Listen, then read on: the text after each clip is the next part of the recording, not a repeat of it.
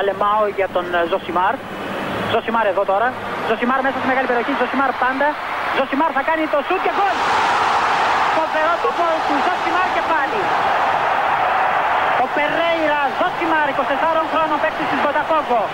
Να λοιπόν, ο Ζωσιμάρ, ο αποκαλούμενος μαύρος ράμπο από τον πατέρα του, που ήθελε λέει να τον κάνει πυγμάχο και να πάρει τα πρωτεία του Κάσιους Κλέη. Τελικά ο ίδιος προτίμησε να γίνει ποδοσφαιριστής και πράγματι φαίνεται τελικά αυτός είχε το δίκιο. Το δίκιο λοιπόν με το μέρος του Ζωσιμάρ. Ο Ζωσιμάρ έχει πάντα μαζί του το δίκιο και την υποστήριξη της Stoiximan. Το μακρινό 1998-99, κάπου εκεί, εν πάση περιπτώσει, ο γίγαντας Λευτέρης με τον οποίο δουλεύαμε μαζί στο sport.gr ή στη Sportline όπως το λέγαμε τότε, κάποια στιγμή κάτι συζητάγαμε και για κάποιον λέγαμε. Δεν μιλάγαμε για, για κοπέλα, είμαι σίγουρος γι' αυτό. Μιλάγαμε για κάποιον. Και αυτός και μου γυρίζει ο Λευτέρης με το χαρακτηριστικό ύφος και μου λέει: Αυτός είναι πιο άσχημος και από το χρέος. Του λέω: Τι, μου λέει: Δηλαδή μου υπάρχει πιο άσχημο πράγμα το να χρωστάς. Του λέω: Όχι, ε, αυτός είναι πιο άσχημος από αυτό. Πέρασαμε από τότε παραπάνω από 20 χρόνια και ακόμα μου έχει μείνει η ατάκα το πιο άσχημος και από το χρέος. Βέβαια, η αλήθεια είναι ότι όταν ήρθε η κρίση και το χρέος και όλα αυτά δεν ήταν και εύκολα κατανοητή η συγκεκριμένη ατάκα.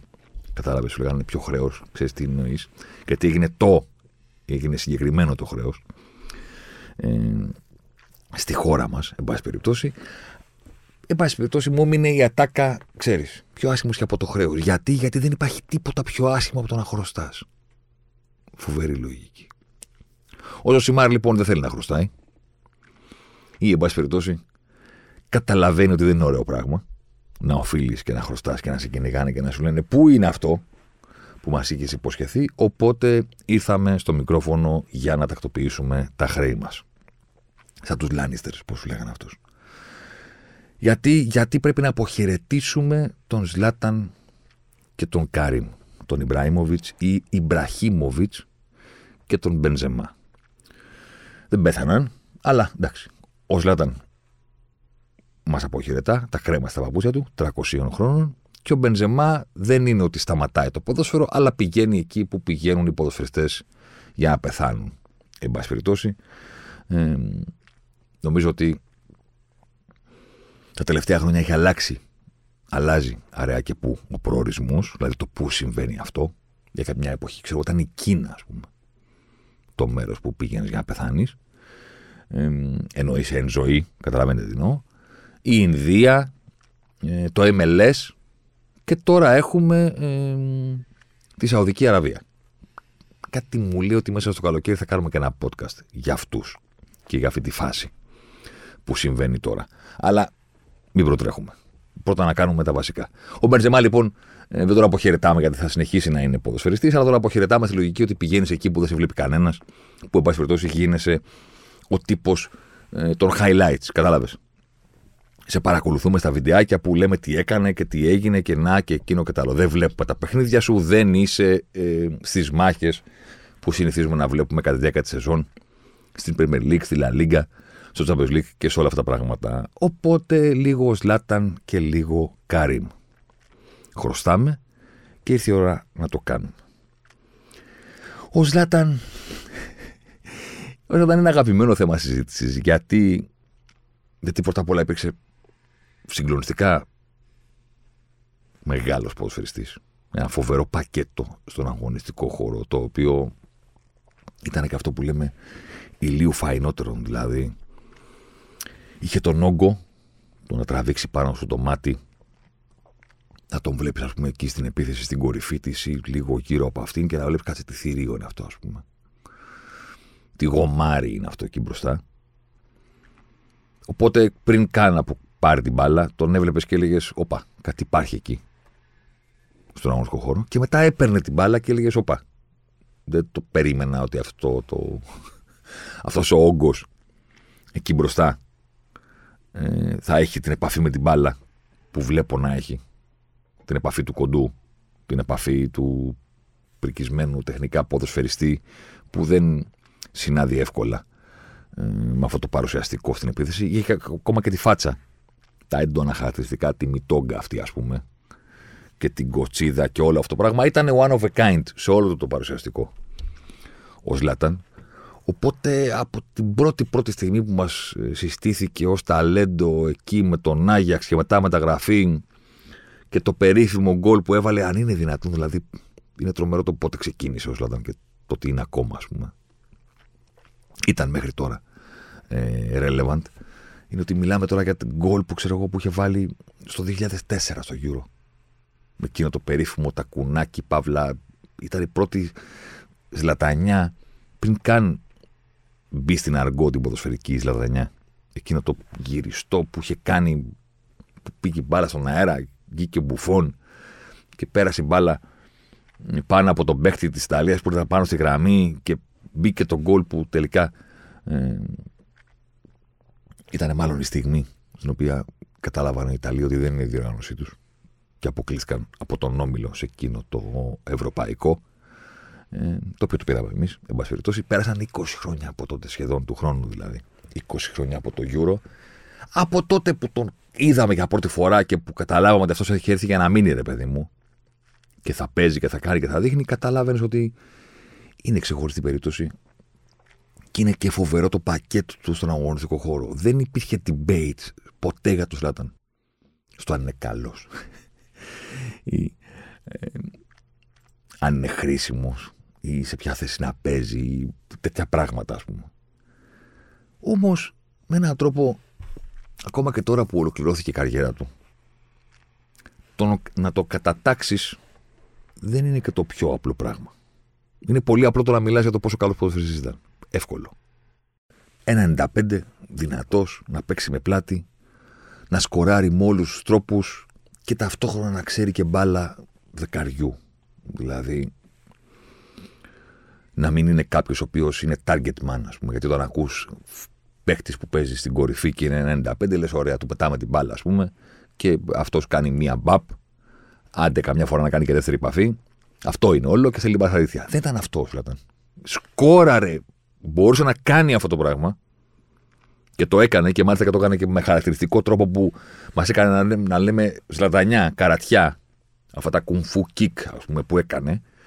Ε, εντάξει. Έκανε αυτό, αλλά και έκανε και όλα τα υπόλοιπα. Φοβερό παιχνίδι. Φάτσα, κάθετος, γλυκός, ωραίος, σόλο. Τα πάντα. Ένα πακέτο το οποίο δεν. Ποιος θα σηκώσει το χέρι και να πει: Ελά μου, δεν είναι κάτι φοβερό, λέτε. Ποιος.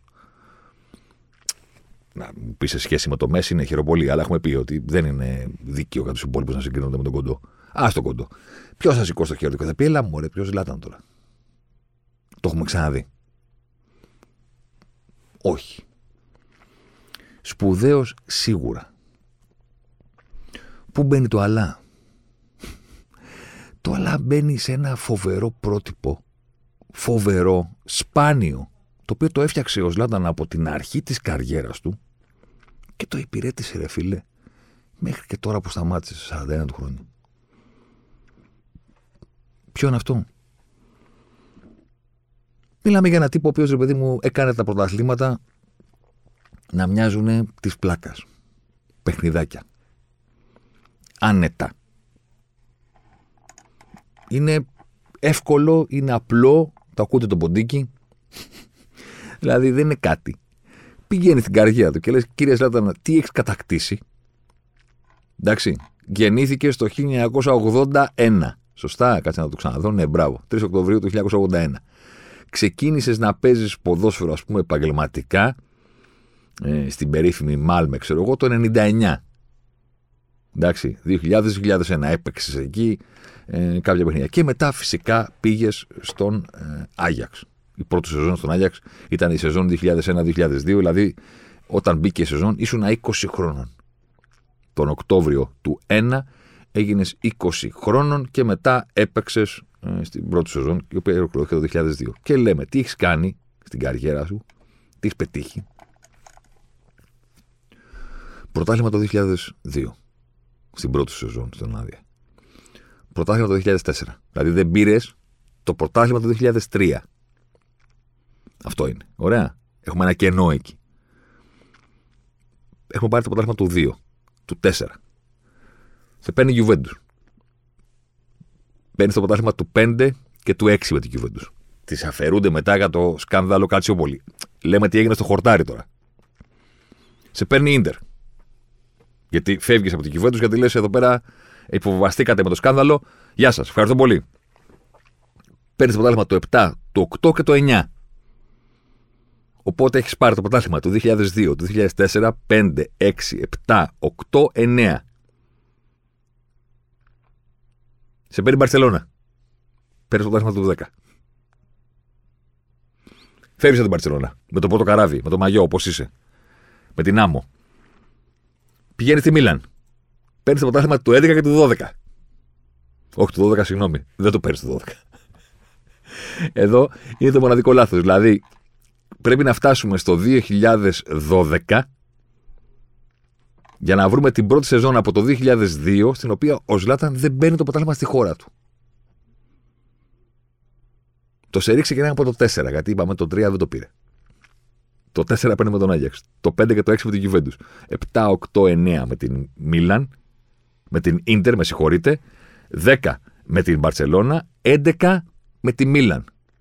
Δεν παίρνει το 12 με τη Μίλαν. Πηγαίνει στην Παρίσι Ζερμέν.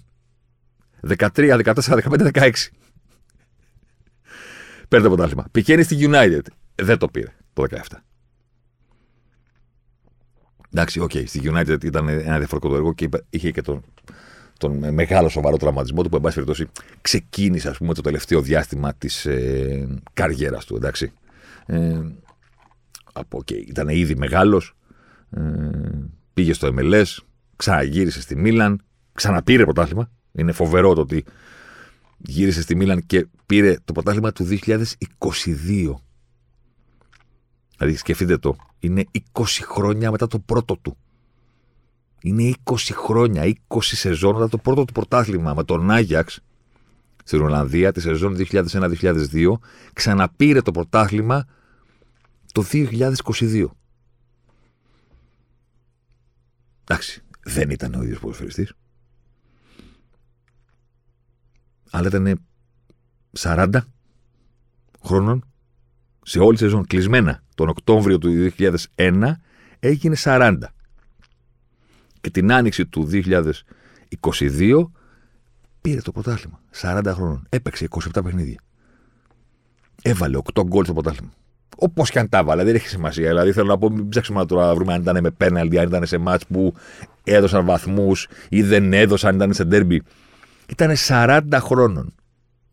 Και πήρε το τελευταίο πρωτάθλημα της καριέρας του. Γιατί αυτό έκανε. Τον έπαιρνες, τον έβαζες στην ομάδα σου, σε καλή ομάδα προφανώς. Χαίρομαι πολύ δεν πήγε στη, στην Ελλάδας Βερόνα. Ούτε στη Southampton, εννοείται. Αλλά τον έπαιρνες, τον έβαζες στην ομάδα σου. Σκόραρε, έπαιρνες το πρωτάθλημα. Ένα και ένα κάνουν δύο. Παντού στον Άγιαξ, στην Κιουβέντου, στην ντερ, στην Παρσελώνα, στη Μίλαν, στην Παρή. Εξαίρεση η United δεν φταίει εκείνος και έπαιξε μόνο μια σεζόν και αυτή η μισή γιατί τραυματίστηκε.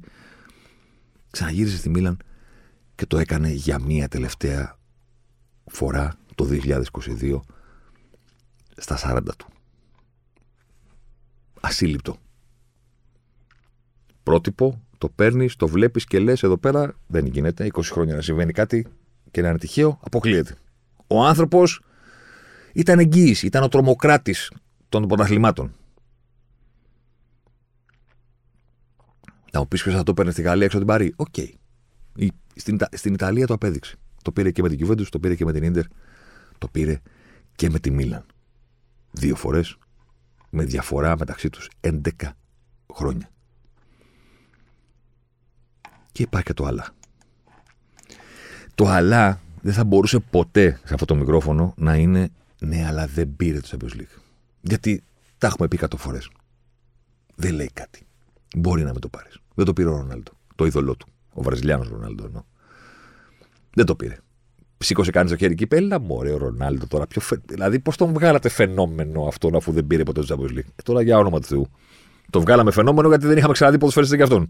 Τι μας νοιάζει αν πήρε το Champions League; Και ο Μπουφόν δεν το πήρε το Champions League. Είναι μια πολύ καινούρια, το έχουμε ξαναπεί σε podcast. Πολύ καινούριο φρούτο αυτό. Πολύ καινούργια μόδα το δεν πήρε το Champions League. Πάρα πολύ καινούριο. Παλιότερα λέγαμε είσαι μεγάλος ποδοσφαιριστής. Κάτι πήρες. Πήρες το Μουντιάλ, πήρες το Euro, πήρες πρωταθλήματα. Δεν τα παίρνουν όλοι όλα. Δεν υπήρχε αυτή η απέτηση ότι δεν πήρες κάτι. Οπότε, ναι, δεν θα μπορούσαμε ποτέ να πούμε Α, Ζλάταν, για γέλια γιατί δεν πήρε το Champions League. Το πρόβλημα με το Ζλάταν δεν είναι ότι δεν πήρε το Champions League. Το πρόβλημα με το Ζλάταν είναι ότι δεν ήταν ποτέ πραγματικά σπουδαίος στο Champions League. Το να μην το πάρεις, δεν το παίρνει. Okay. Κάτι θα πρέπει να κάνεις. Σε μια τόσο μεγάλη καριέρα, με τόσο μεγάλη διάρκεια, από τόσο νωρίς στα φώτα της δημοσιότητας, από τόσο νωρίς σε μεγάλες ομάδες και με όλη αυτή την επιτυχία στα εγχώρια πρωταθλήματα, θα έπρεπε εκτός των συνόρων, για να χρησιμοποιήσω με το κλισέ, να υπάρχει κάτι εξίσου σημαντικό να παρακολουθήσει κάποιος. Δεν συμβαίνει έτσι.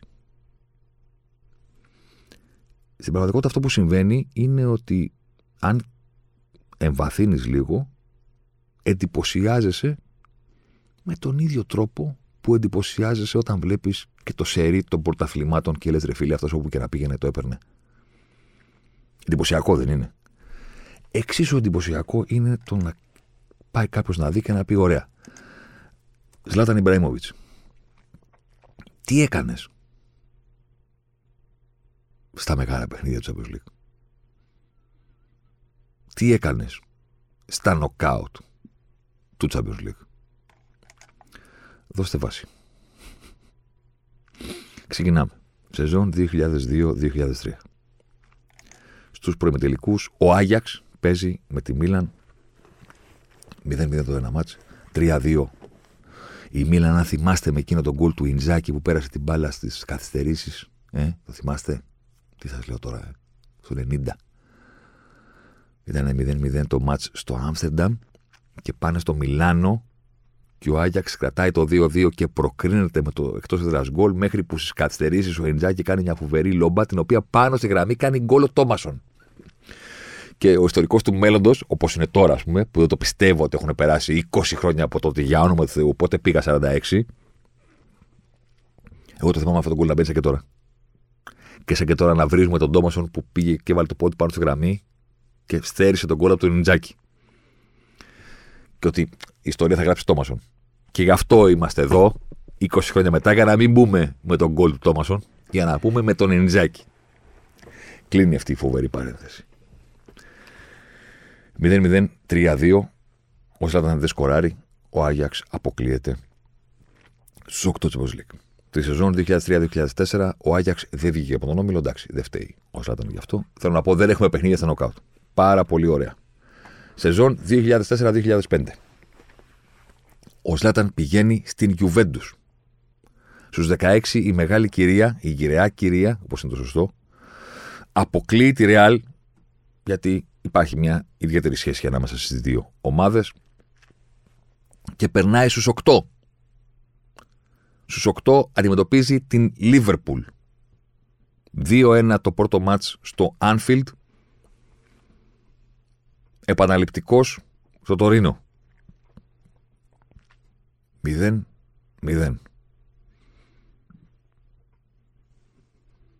Η Juventus αποκλείεται στους 8 η Λίβερπουλ συνεχίζει και παίρνει το Champions League εκείνη τη χρονιά. Ο Σλάταν δεν σκοράρει σε κανένα από τα τέσσερα παιχνίδια που σας ανέφερα. Δύο μάτς με την Real Madrid. Προκρίνεται η Juventus. Δύο μάτς με τη Liverpool. Αποκλείεται η Juventus. Ο Σλάταν δεν σκοράρει. 2006. Επόμενη χρονιά. Στη Juventus. Στους 16 η Juve παίζει με τη Βέρντερ. 3-2 στη Γερμανία, 2-1 στο Τωρίνο περνάει η Juventus. Στους 8 παίζει με την Arsenal. Την Arsenal που πολύ καλά θυμάστε εκείνη τη χρονιά θα πάει στον τελικό. 2-0 στην Αγγλία. Για μία ακόμη φορά η Juventus χάνει από αγγλική ομάδα στο πρώτο παιχνίδι στους 8, φέρνει τη ρεβάν στο κήπεδο της και όπως την προηγούμενη χρονιά με τη Λίβερπουλ, που βέβαια το πρώτο μάτι ήταν 2-1 τότε, και με 1-0 θέλω να πω η Juventus μπορούσε να περάσει. Τώρα έπρεπε να ανατρέψει το 2-0 που δεν είναι απλό, αλλά και αυτή τη φορά 0-0. Και στα τέσσερα αυτά παιχνίδια ο Ζλάταν δεν έχει ούτε ένα γκολ. Ζέρο. Είμαστε στο 2006. Ο Ζλάταν έχει παίξει Champions League με τον Άγιαξ. Δύο παιχνίδια. Και άλλα 8 με τη Juventus.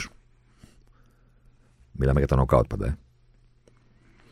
Έχει 10 παιχνίδια στα νοκάουτ του Champions League και ακόμα δεν έχει γκολ. Παρότι βέβαια έχει σαρώσει τα πρωταθλήματα, διότι θυμάστε τι έχει συμβεί. Είναι το 6, η Juventus διαλύεται σε εισαγωγικά, γιατί με μεγάλε ομάδε διαλύονται ποτέ.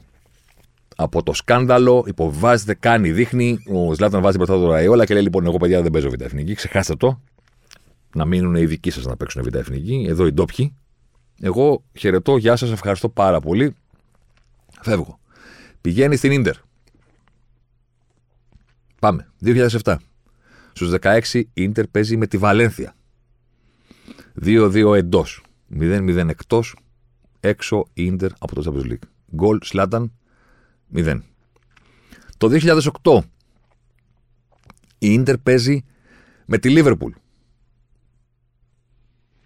2-0 το πρώτο μάτς στο Anfield εκείνο το γκολ του Τζέραρτ στο τέλος που κάνει το δεύτερο γκολ που ήταν ένα σιρτό χαμηλό στο δοκάρι μέσα. Το θυμάστε; Ε, το θυμάμαι εγώ, μπα μπροστά στο κοπ. Επαναληπτικός στο Σαν Σύρο. Η Λίβερπουλ περνάει με νέα νίκη με εκείνο το γκολ του Τόρες. 0-1. Κανένα γκολ ο Σάταν δεν έχει βάλει γκολ ίντερ σε κανένα τα δύο παιχνίδια. Το 2009 στους 16 η Ίντερ αυτή τη φορά κληρώνεται με τη United. Την μεγάλη United του 9. Που δεν το πήρε, αλλά έφτασε μέχρι τον τελικό της Ρώμης. 0-0 το πρώτο μας στο Μιλάνο, 2-0 η United καθαρίζει και προκρίνεται στους 8 στη Revans στο Old Trafford. Είμαστε στο 2009. Ο Ζλάταν είναι διάσημος, συγκλονιστικός, Παίρνει το πρωτάθλημα συνεχόμενα από το 2004 με τον Άγιαξ. 5-6 με τη Juventus, 7-8-9 με την Ίντερ. Κάθε χρόνο στο τέλος είναι πρωταθλητής.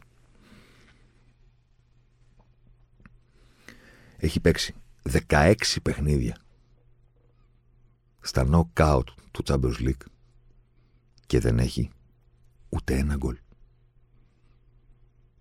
Δεν είναι χαχα δεν πήρε στο Champions League. Έχει παίξει 16 παιχνίδια στα νοκάουτ και δεν έχει ούτε ένα γκολ. Και κάποιες από αυτές τις φορές με ένα γκολ θα μπορούσε να προκριθεί η ομάδα του. Θέλω να πω ότι, OK, okay, είναι και, είμαστε σε μια περίοδο που τα ακούτε τα σκορ. 2-0, 1-0, 0-0, 2-1. Δεν μπαίνουν πολλά, οπότε αυτό ίσως καταλαβαίνετε θέλω να πω. Είναι μια εποχή που δεν μπαίνουν πολλά γκολ, οπότε είναι λογική το ότι δεν θα βάλει και 4-5 ο Ζλάταν, γιατί ήταν λίγα τα γκολ, αλλά ήταν και πολύ λεπτές οι ισορροπίες. Δηλαδή είναι 2-1 το πρώτο μάτι του Άνφιλτ με 1-0 στη Ρεβάνη η Juventus προκρίνεται. Εγώ το θυμάμαι εκείνο το μάτι και τις ευκαιρίες για προφανείς λόγους επειδή Λίβερπουλ, αλλά καταλαβαίνετε θέλω να πω. Το Ιντερ Βαλέθια, ας πούμε, 2-2 στην έδρα σου είναι κακό παιχνίδι γιατί πρέπει να πας στη Βαλένθια και να κερδίσεις. Ήρθε 0-0 το μάτι. Δηλαδή με 0-1 προκρίνεσαι. Ένα γκολ θέλεις. Οι ισορροπίες, επαναλαμβάνω, είναι φοβερά λεπτές. 16 παιχνίδια έχει. Στο τέλος του 2009, ο Σλάταν είναι 28 ήδη. Έχει παίξει 16 παιχνίδια στο νοκάουτ του Champions και δεν έχει ούτε ένα γκολ. Και έρχεται το καλοκαίρι που πάει στην Παρσελόνα. Είμαστε μόλις στη δεύτερη σεζόν του Γκουάρδιολα στην Μπαρσελόνα να ανοίξω μια παρένθεση εδώ. Πόσες φορές έχετε ακούσει στη ζωή σας ότι ο Γκουάρδιολα είναι μονικό και κάνει συνέχεια τα ίδια και δεν έχει plan B; σας έχω πει για το plan B. Ε, εν πάση περιπτώσει, ρε παιδί μου, ότι ξέρεις ότι είναι ο μονόχνοτο Γκουαρδιόλα που ξέρει μόνο ένα πράγμα και πηγαίνει μόνο ευθεία και ρίχνει το κεφάλι του στον τοίχο, ας πούμε, και το βαράει. Σκεφτείτε το εξής. Και πείτε το σε κάποιον να μας ξανασυζητήσετε ποτέ για τον Γκουαρδιόλα και πες του φιλέ. Την πρώτη, πρώτη, πρώτη του σεζόν, άπειρος του κερατά, ο Γκουαρδιόλα τα παίρνει όλα με την Παρσελόνα Όλα, όλα. Τρέμπλ και μετά παίρνει και τους υπόλοιπους τρεις τίτλους. Και κάνει το σεξ τούπλ, πώς το λέγανε, ας πούμε, στην Ισπανία το 2008-2009. Πες μου έναν, έναν προπονητή. Επαναλαμβάνω, άπειρος κιόλας. Ε. Δεν είναι ότι έχει την εμπειρία και είναι 60 χρόνων και ξέρει τι συμβαίνει. Πες μου έναν, ο οποίος δεν θα συνέχιζε την επόμενη σεζόν να κάνει ακριβώς τα ίδια. Που θα έλεγε τι να αλλάξουμε. Να αλλάξουμε. Ποιος να αλλάξει. Εμείς που τα πήραμε όλα. Εμείς που ακόμα δεν έχουν καταλάβει, δεν έχουν. Όχι, δεν έχουν βρει τρόπο να μας αντιμετωπίσουν. Δεν, δεν έχουν ιδέα από πού να ξεκινήσουν για να βρουν τον τρόπο να μας αντιμετωπίσουν. Και θα αλλάξουμε. Εννοείται πως όχι. Θα συνεχίσουμε να κάνουμε το ίδιο πράγμα που μας έδωσε έξι τίτλους σε μια χρονιά. Πες μου έναν προπονητή που δεν θα κάνει μόλις όλα αυτά που είπα. Ο Γκουαρδιόλα πήγε το πρώτο καλοκαίρι ως πλέον ο σούπερ επιτυχημένος προπονητής και είπε λοιπόν: Τα αλλάζουμε όλα και βάζουμε το Σλάταν στην κορυφή. Τόσο μονόχρονο. Κλείνει η παρέθεση. Ο Σλάταν πηγαίνει στην Παρσελόνα. Την πρωταθλήτρια Ευρώπης Παρσελόνα. Και στους 16 σκοράρει για πρώτη φορά στην καριέρα του. Είμαστε πλέον την άνοιξη του 2010 είναι 29 χρόνων ο Σουηδός και βάζει για πρώτη φορά στην καριέρα του γκολ σε νοκάουτ Champions League στο Στουτγκάρδι Μπαρσελόνα 1-1 εκτός έδρας στους 16. 4-0 η Μπαρσελόνα στη Ρεβάνς, προκρίνεται στους 8. Άρσεναλ Μπαρσελόνα, δύο γκολ Λάταν, ΝΑΤΟ, στο Λονδίνο, στο 2-2, 4-1 η Μπαρσελόνα στη Ρεβάνς περνάει στους τέσσερις. Εκεί βέβαια που έγινε το μακελιό με την Ίντερ. Το ξέρετε, ξέρετε το, το ηφαίστειο, τα ξέρετε όλα εσείς οι φανατικοί του Ζωσιμάρ. 3-1 το πρώτο παιχνίδι στο Μιλάνο, 1-0 η Ρεβάνς, όπως ακριβώς την είχε προβλέψει ο Μωρίνιο στη συνέντευξη που πριν. Και η Μπαρσελόνα είναι εκτός. Και πώς γράφεται Ξέρεις, καμιά φορά αυτό μπορεί να γραφτεί άδικα, αλλά κάποιες φορές γράφεται δίκαια και ταιριαστά. Είναι φοβερό το ότι εκείνη την τριετία είναι η Μπαρσελόνα που το παίρνει το 2009 η Ίντερ που με τον Σλάταν αποτυγχάνει τρεις συνεχόμενες χρονιές να περάσει στους 8 αποκλείται στους 16, το 7, το 8, το 9 με τον Ζλάταν και με το που αλλάζει αυτός ο ποδοφεριστής ομάδα η Ίντερ σε εκείνη τη σεζόν ζει τη δική της συγκλονιστική χρονιά με το τρέμπλ περνάει από τους 16 που για τρία χρόνια με τον Ζλάταν ήταν κολλημένη η γη και δεν σταματάει βέβαια στους 8 4, αλλά πηγαίνει all the way, αποκλείει την Μπαρσελόνα στην πορεία. Με τον Σλάταν βασικός σε αυτά τα δύο παιχνίδια. Και φτάνει στο τελικό και το παίρνει. Και εκείνο το βράδυ στον Μπερναμπέου που ήμουν μέσα και που είδα όλο αυτό το κλάμα των οπαδών της Ίντερ και την οντισιόν, την τελευταία οντισιόν του Μουρίνιο στο σπίτι της Βασίλισσας που είπε στη Real Madrid Εγώ είμαι παιδιά, αυτός που πρέπει να πάρετε για να βάλετε απέναντι στην Παρσελόνα. Στη γωνία, δεν θα το ξεχάσω ποτέ, όταν τελείωσε το παιχνίδι και μπήκανε μέσα και κλαίγανε οι πατήτε για το Champions που πήραν, υπήρχε και ένα πανό που έλεγα το Ζλάταν, αν μας βλέπεις τώρα. Ότι με σένα δεν κάναμε τίποτα, σε διώξαμε, σε αποκλείσαμε και το πήραμε. Αν αυτό ήταν το μοναδικό πράγμα που έχει συμβεί, θα έλεγα ότι εσύ εντάξει τώρα. Δηλαδή, ο Ζλάταν είναι η ιστορία. έκανε τόσα πράγματα ο Μουρίνιο, έκανε τόσα πράγματα ο Γκουαρδιόλα. Στον ένα ποδοσφαιριστή θα στηρίξουμε το ποιος πήρε το Champions League ή όχι. Προφανώς. Είναι βλακία εκ μέρους μας να το κάνουμε. Η περαπλούστευση του κερατά, η λυθιότητα εφηβική. Δεν είναι το α, τι έγινε το 2009 και το 2010. Είναι και αυτά που προηγήθηκαν. Τότε, στο τέλος εκείνης της χρονιάς, που ήταν και μοναδική του Σουηδού στην Παρσελόνα, διότι η σχέση με τον Γκουardiola ήταν τραγική, το πείραμα δεν πέτυχε καθόλου στον αγωνιστικό χώρο και γεια σας, ευχαριστούμε πολύ. Ο Ζάταν συμπλήρωσε 22 παιχνίδια στο νοκάουτ Champions League και μόλις είχε πετύχει τα τρία του πρώτα γκολ. Τρία γκολ σε 22 νοκάουτ. Πάει στη Μίλαν. Στους 16 με την Τότενα. Με την Τότενα, ρε φίλε. Με την Τότενα. Ποια ήταν η Τότενα το 2011. Δεν είναι καν τα glory years με τον ε, Ποτσετίνο, ας πούμε. Το 11.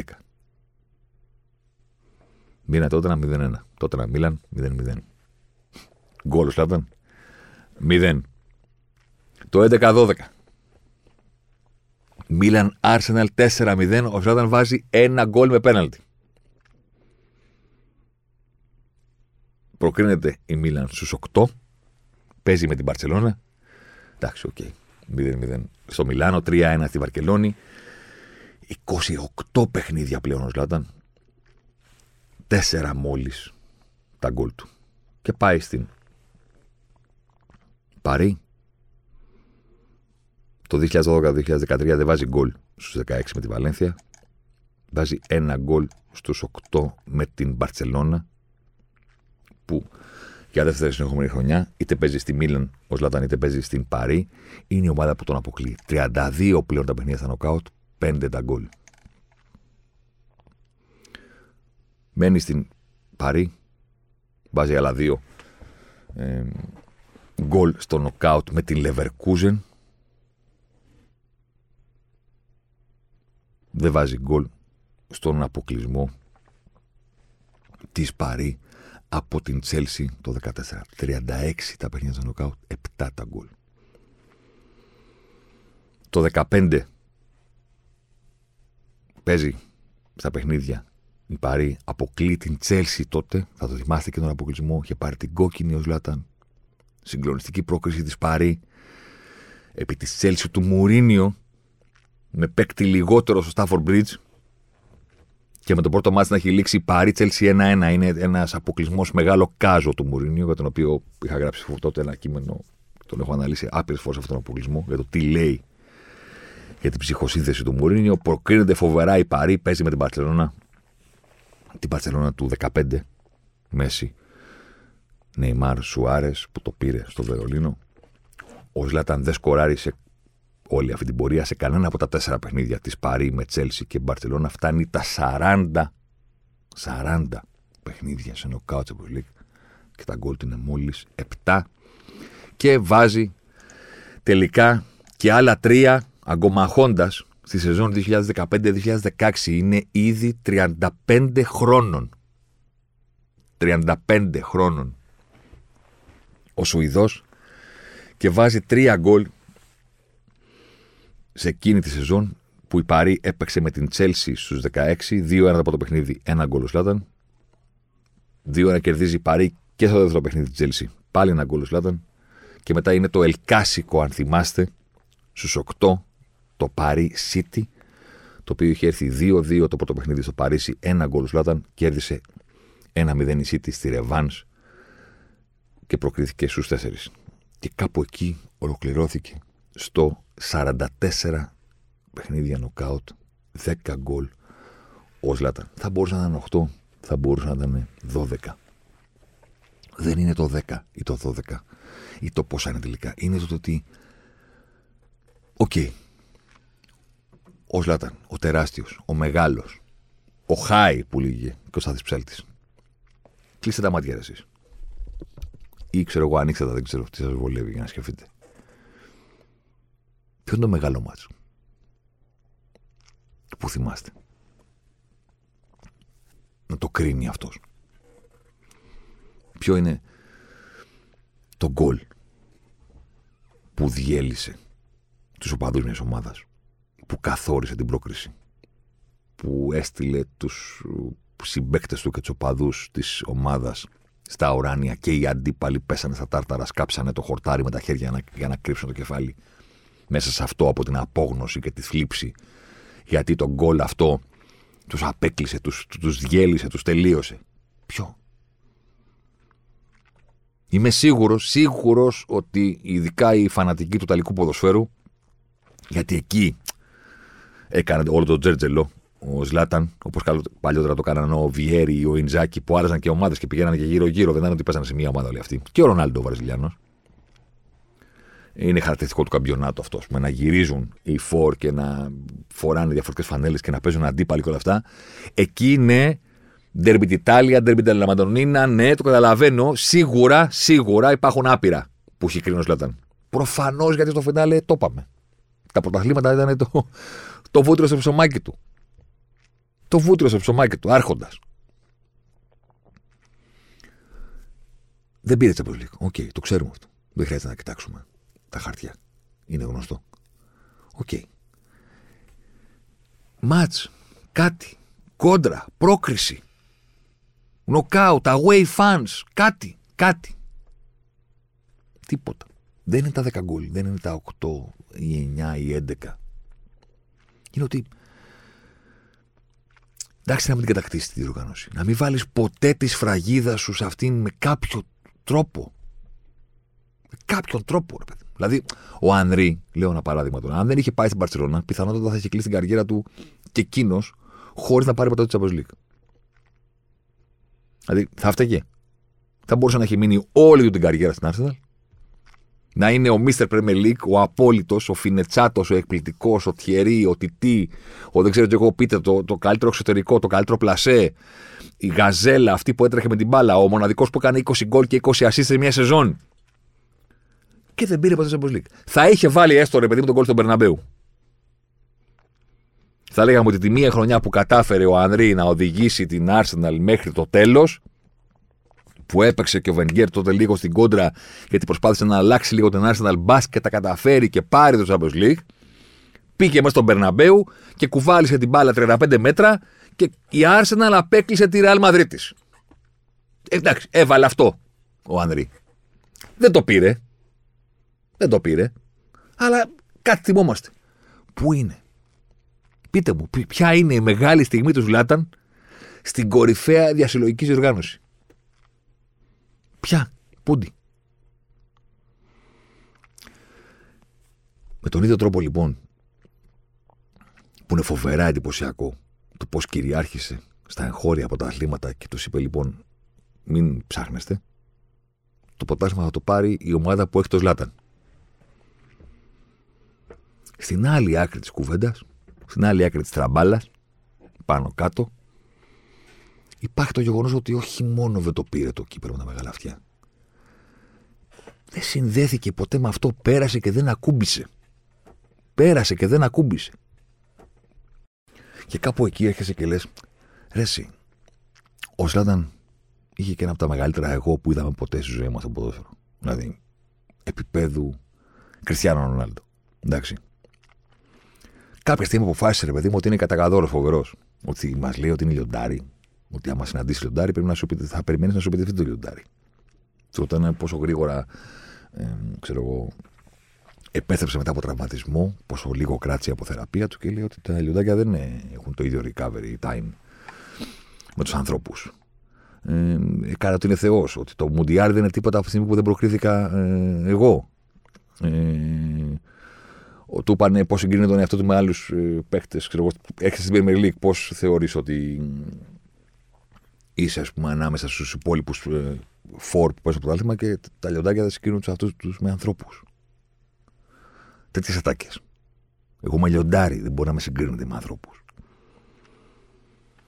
Και από τη μία λες, ρε παιδί μου, α, Ζλάταν, κάνεις λατανιές στο χορτάρι και λέει λατανιέ ε, όταν του βάζω ένα μικρόφωνο μπροστά του. Κάτι να λέει, υπάρχει και το ψυχρό, ας πούμε, το κοινικό του. Ποιος είσαι, ρε φίλε, που τα λες όλα αυτά.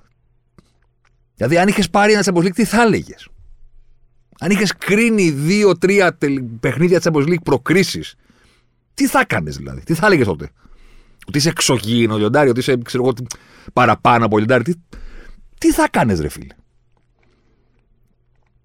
Δηλαδή ήσουν σίγουρα συγκλονιστικός ποδοσφαιριστής. Δεν είναι καθόλου αμεληταίο το ότι έπαιρνες το ποτάλιμα που και να πήγαινες. Μαζί σου σε όλα αυτά. Δεν θα πείραζε και δεν πειράζει που δεν έχει πάρει Champions League. Επίσης μαζί σου και αυτά. Ρε φίλε, τι θα έλεγες άμα απέκλεισε κανέναν ποτέ; Δεν απέκλεισε η ομάδα σου κανέναν ποτέ. Ποτέ. Ποτέ. Δεν υπάρχει καμία πρόκριση η οποία να πόρεσε τον αντίπαλο. Μία που έκανε η Παρή Σερμέν με τον Μπλαν, με τον Γλυφιτζούρι που απέκλεισε τότε που δεν είχε γίνει ακόμα η Παρή, με τον Μπαστόρε και τον Καβάνι και το. είχε βάλει γκολ το Διάκο Σίλβα νομίζω σε, σε ένα κόρνερ. Είχες πάρει κόκκινη, ρε φίλε. Δηλαδή, ποιον απέκλεισες ποτέ εσύ, ποιον; Και αποφάσισε το λιοντάρι. Ποιον, τι λιοντάρι; Ποιος είμαι πρέπει να αποκλείσει και το Ζλάταν; Έχει πάρα πολύ πλάκα το πώς ο Ζλάταν έκανε αυτό το.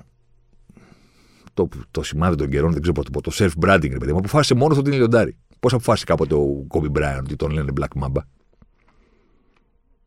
Μόνος του. Και λέει το παρατσούκλι του Κόμπι Μπράιν είναι Black Mamba. Παρατσούκλι να το βγάζουν οι άλλοι. Παρατσούκλι που το βγάλεις μόνος για τον εαυτό σου δεν είναι παρατσούκλι. Είναι self-branding, είναι αυτοβαφτίσια. Βαφτίστηκα κάπως μόνος μου και τώρα θα με λέτε όλοι εσεί. Πιθανότατα, να πω και έτσι, να κάνω και έτσι μια θεωρία, πιθανότατα παρατσούκλι στον εαυτό τους μόνοι τους δίνουν οι άνθρωποι οι οποίοι δεν το πιστεύουν ότι δεν τους έχουν δώσει ήδη παρατσούκλι άλλοι.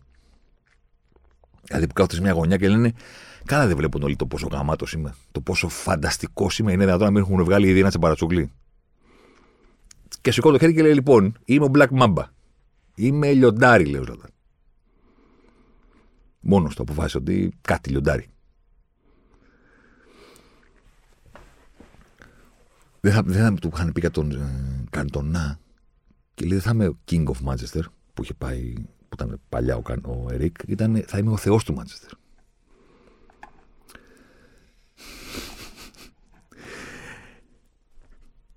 Όλη αυτή η ωραία λαζονία που είχε ο Σλάταν γιατί ήταν κομμάτι του ποδοσφαίρου, ήταν λαδοπίπερο. Και απ' την άλλη έλεγες, ρε φίλε, πού, πού βασίζεται; Ο οποίος είχε και το φοβερά ενδιαφέρον.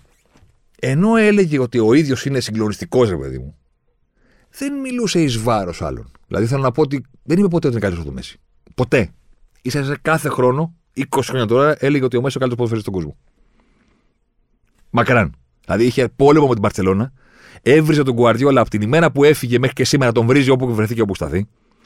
Όπου βρεθεί και αποσταθεί, έχει πει το φοβερό ότι όταν είσαι με τον Μουρίνιο, λέει φωτίζεται το δωμάτιο, λέει και ο Γκουαρδιόλα κλείνει τις κουρτίνες. Ότι σου σκοτεινιάζει το μυαλό, ρε παιδί μου. Ότι τον είδα να ξύνει το καραφρό του κεφάλι και τρελάθηκα, κάθισα να τον βρίζω. Και μιλάμε τώρα για πολύ κακή σχέση, εντάξει. Παρ' όλα αυτά, παρόλο το ανεπιτυχές πέρασμα από την Παρσελώνα, που στιγμάτισε και την καριέρα του, γιατί αν είχε πετύχει την Παρσελώνα, θα είχε πάρει σίγουρα και το Champions League. Θα ήταν αλλιώς όλη αυτή η κουβέντα που έχουμε κάνει. Δεν το πήρε ποτέ αυτό να το κάνει και να πει Α, με ποιον πετύχαν αυτοί με τον κοντό.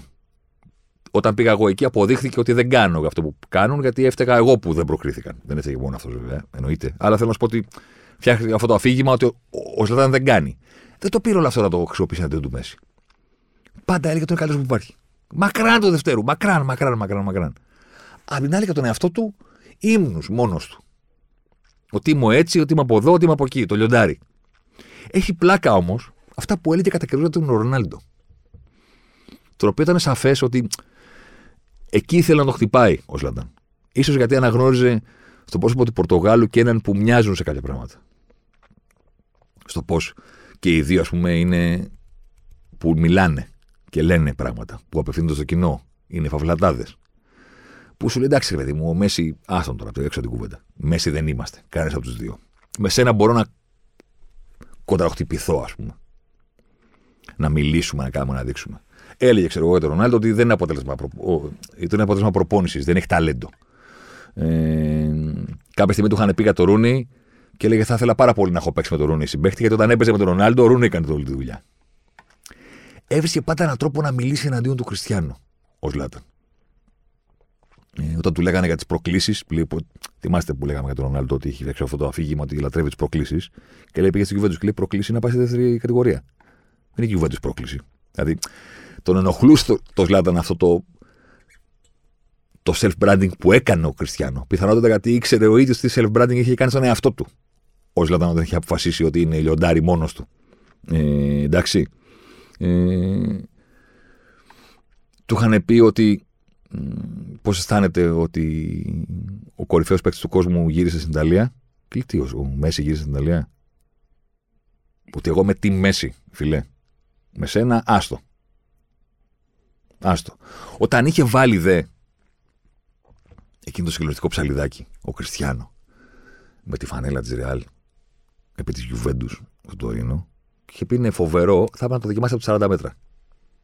Αναφερόμενος στο δικό του ψαλιδάκι, το οποίο είχε κερδίσει και το Πούσκας βραβείο, ας πούμε, και το καλύτερο γκολ χρονιάς. Και εκεί πέρα είναι που βάζει με τελεία και λες, ρε φίλε,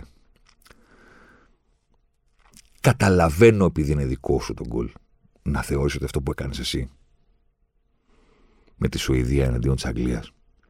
Με εκείνο το ψαλιδάκι που κυνήγησε την μπάλα τρέχοντας έξω από την περιοχή, μακριά από την περιοχή. Δηλαδή έ, έτρεξες μακριά από το τέρμα για να κάνεις ένα ψαλιδάκι στο οποίο η μπάλα χτύπησε στο, στα γένια του Θεού, ας πούμε, στο πάνω και κατέληξε στο τέρμα. Όντως αυτό που έχεις βάλει εκείνη τη στιγμή, όσες φορές και να το δει κάποιος και σε 50 χρόνια από σήμερα να το δείξουμε κάποιον, την πρώτη φορά που θα το δει θα πει Τι, ξαναβάλει Αποκλείεται. Ήτανε φιλικό, ρε φίλε. Ήτανε φιλικό. Δεν έγινε τίποτα που το βάλεις αυτό το γκολ. Θα το βλέπουμε όλη μας τη ζωή και θα λέμε τι έκανες, αλλά δεν έκρινε τίποτα. Δεν απέκλεισες κανέναν. Δεν προκρίθηκε κανένας. Δεν πήρε κανείς τρεις βαθμούς. Φιλικό ήτανε. Μπορεί να είναι καλύτερο από αυτό που βάλε ο Ρονάλντο, αλλά ο Ρονάλντο το βάλε σε προημιτελικό Champions League. Εκεί που εσύ δεν έκανε ποτέ τίποτα. Έχω να προσθέσω. Οπότε μπορεί να έχεις δίκιο για όλα αυτά τα οποία προσπαθεί ο Ρονάλντο να κάνει για να αποδείξει ότι είναι καλύτερος του Μέση, ενώ δεν είναι. Συμφωνούμε σε αυτό. Μπορεί να έχεις δίκιο για το self-branding του Κριστιανού, ότι δίθεν οι προκλήσεις και όλα αυτά τα πράγματα και ε, ότι και καλά αλλάζει ομάδες γιατί διαλέγει προκλήσεις και όλα αυτά τα πράγματα. Ε, αλλά ο Κριστιανό Ρονάλντο με όλα αυτά τα γύρω-γύρω ήταν εκεί. Εκεί που εσύ δεν ήσουν. Ούτε απ' έξω. Όχι επειδή δεν πήρες τα πέντε τη Champions που πήρε ο Κριστιανό. Δεν είναι αυτό το πρόβλημα. Ότι αυτός πήρε πέντε και εσύ δεν πήρες κανένα. Είναι ότι αυτός σφράγισε και δεν ξέρω πόσα να τα βάλουμε κάτω. Πόσα, πόσα. Πόσα μεγάλα ραντεβού σε αυτή τη ρημάδα τη διοργάνωση. Σφράγισε ο Πορτογάλου. Δεν έχεις ένα να δείξεις. Ένα δεν έχεις να δείξεις.